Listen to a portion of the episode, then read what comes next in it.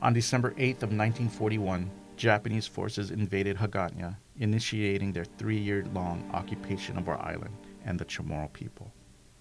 Though we remember the stories of and empathize with our survivors, we also ensure that their legacy withstands time, never forgetting their sacrifices.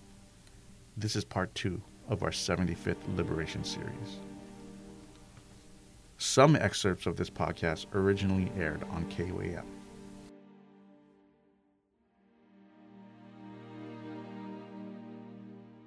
These commemorations are becoming more and more important because as one family loses an elder, uh, a beloved person, uh, there's no one to tell the stories anymore.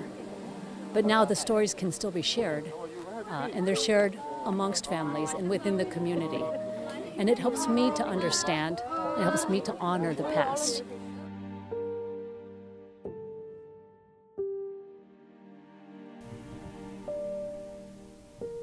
As Shosanna Chatfield says, our Japanese occupation survivors are beginning to pass.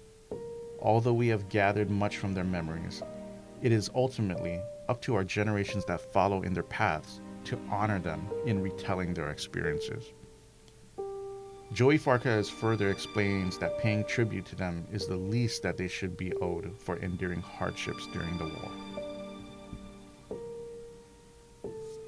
We must ensure that the sacrifices they made in the name of freedom and peace were not made in vain. In four years of occupation, the Chamorro people were enslaved by the enemy forces and endured one of the most tragic and horrific enemy occupations of the 20, 20th century. A great number of families suffered the loss of life, personal property, and livelihood. An untold number of our women were raped, kids were deprived of their childhood, and thousands were subjected to physical abuse, detention, and torture. Farquez, a descendant of a survivor, vocalizes the loss and suffering of our greatest generation. He emphasizes why it is the innate duty of their descendants to continue sharing their story because their experiences do not deserve to go unnoted. There are no words that can appropriately express our love and gratitude to our Manåmko', Guam's greatest generation, who survived atrocities that we cannot begin to imagine today. There are no memorial or gift that properly pay tribute for their courage and love for gathering up the remnants of their lives and moving forward in order to rebuild their homes for their children. they endured and survived giving life to a new Guam that to this day understands the cost of war. Those who have died fighting for their lives and lives of their loved ones during World War II, those who lost their childhood in the face of horrors and no child should ever face, created and left for us a legacy we can be more than proud of. It is a legacy of honor, courage, and strength forged in fires of war. It's a legacy that we can best honor by forging a united commitment to honor them, thereby keeping our island strong and free. The legacy and heritage of our war survivors, our greatest generation, should always be remembered by the Chamorros, the Guamanians, and all Americans. And we continue to fight for recognition in their suffering in the U.S. Congress hoping they will find an appropriate funding source for the war reparations and not allow the continued tragedy requiring the people of Guam to pay themselves.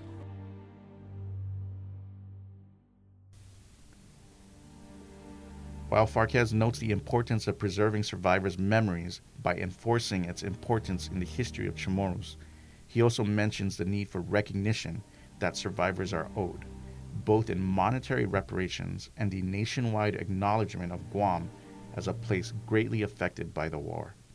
Survivor Forrest Mendiola Harris expresses the importance of reparations of any sorts as every year passes.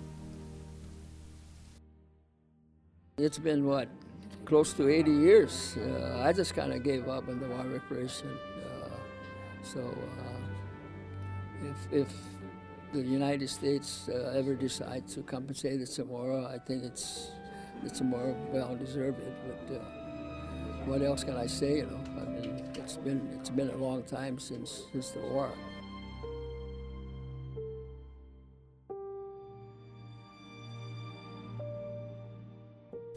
Aside from monetary atonement, the education of Guam during the Second World War is very sparing. When on a trip to the nation's capital, president and founder of the Guam War Survivors Memorial Foundation, Frank Blas Jr., noticed the lack of representation of the Guam World War II experience. The foundation uh, began in 2009, and it was a as a result of. Um, we, I was on a trip to D.C. Uh, brought my wife along, and I was uh, had a, my other another colleague, Senator Tina Barnes, with me. They wanted to look at uh, some of the exhibits that were there, the museums. I saw the the Holocaust Museum. Then they wanted to see what, you know, what the War in the Pacific Museum had you know, from Guam. Uh, went to the Smithsonian where they had the, the exhibit. Unfortunately, when within the 10,000 square foot exhibition of the War in the Pacific, Guam was only on a poster board that was no more than 18 by 34 inches, uh, with a little red dot saying this was where the offensive into Japan started, and that was it. My wife very distraught, uh, said, This is not right. Something has got to be done. We have to. We got to honor and remember our survivors. Came home, got with some very close friends, put our money together, and uh, started the War Survivors Memorial Foundation. And since then, everything that we, we do is to honor and recognize our survivors. Upon realizing that the people of Guam seemed to be the majority of people educated on the war in the Pacific, Blas decided that keeping local survivors alive in the island's history should be included in the ultimate story of the period. According to him, it's the responsibility of the younger generations to have a never forget mentality when it comes to the legacy of their predecessors. It's not so much what the survivors, what we, what we want them to remember, what we want people to remember. It's what is it that we want people not to forget? Okay, there's a big difference in that.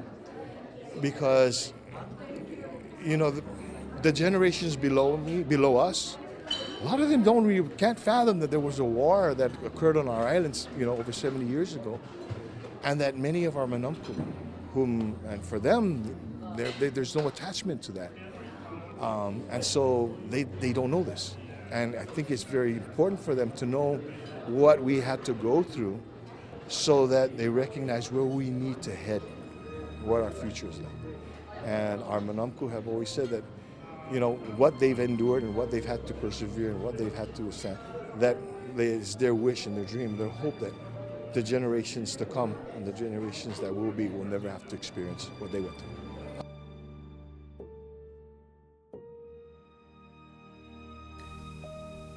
Regardless of the varying memories passed down to us or how we continue the legacy of our survivors, Brenda Sana believes that in each story there is a sense of forgiveness, evident in her father's experience. One of the things he shares with us, and all of our children and our family know this story now, is that he and a group of friends were uh, saved by a Japanese officer um, during one of the marches, he actually told them to go and run and hide. And so I think as a result of that, my father felt that at some point we would learn to forgive.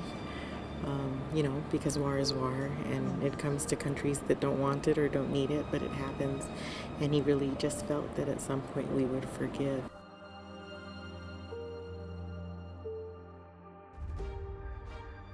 In part three of our Liberation series, we will honor our survivors by looking into the music of the time and how certain songs have become a fundamental part of our culture.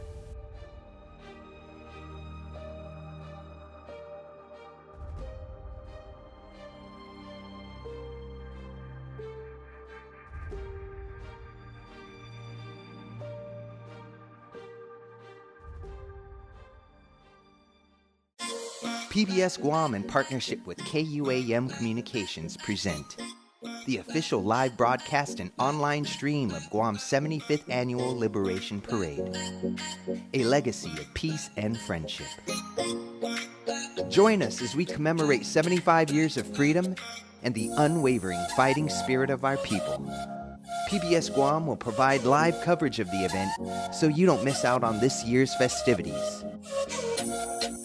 Tune in to Channel 12 on July 21st at 9:45 a.m. or watch our YouTube live stream to witness this momentous occasion. Biba Islan Guahan.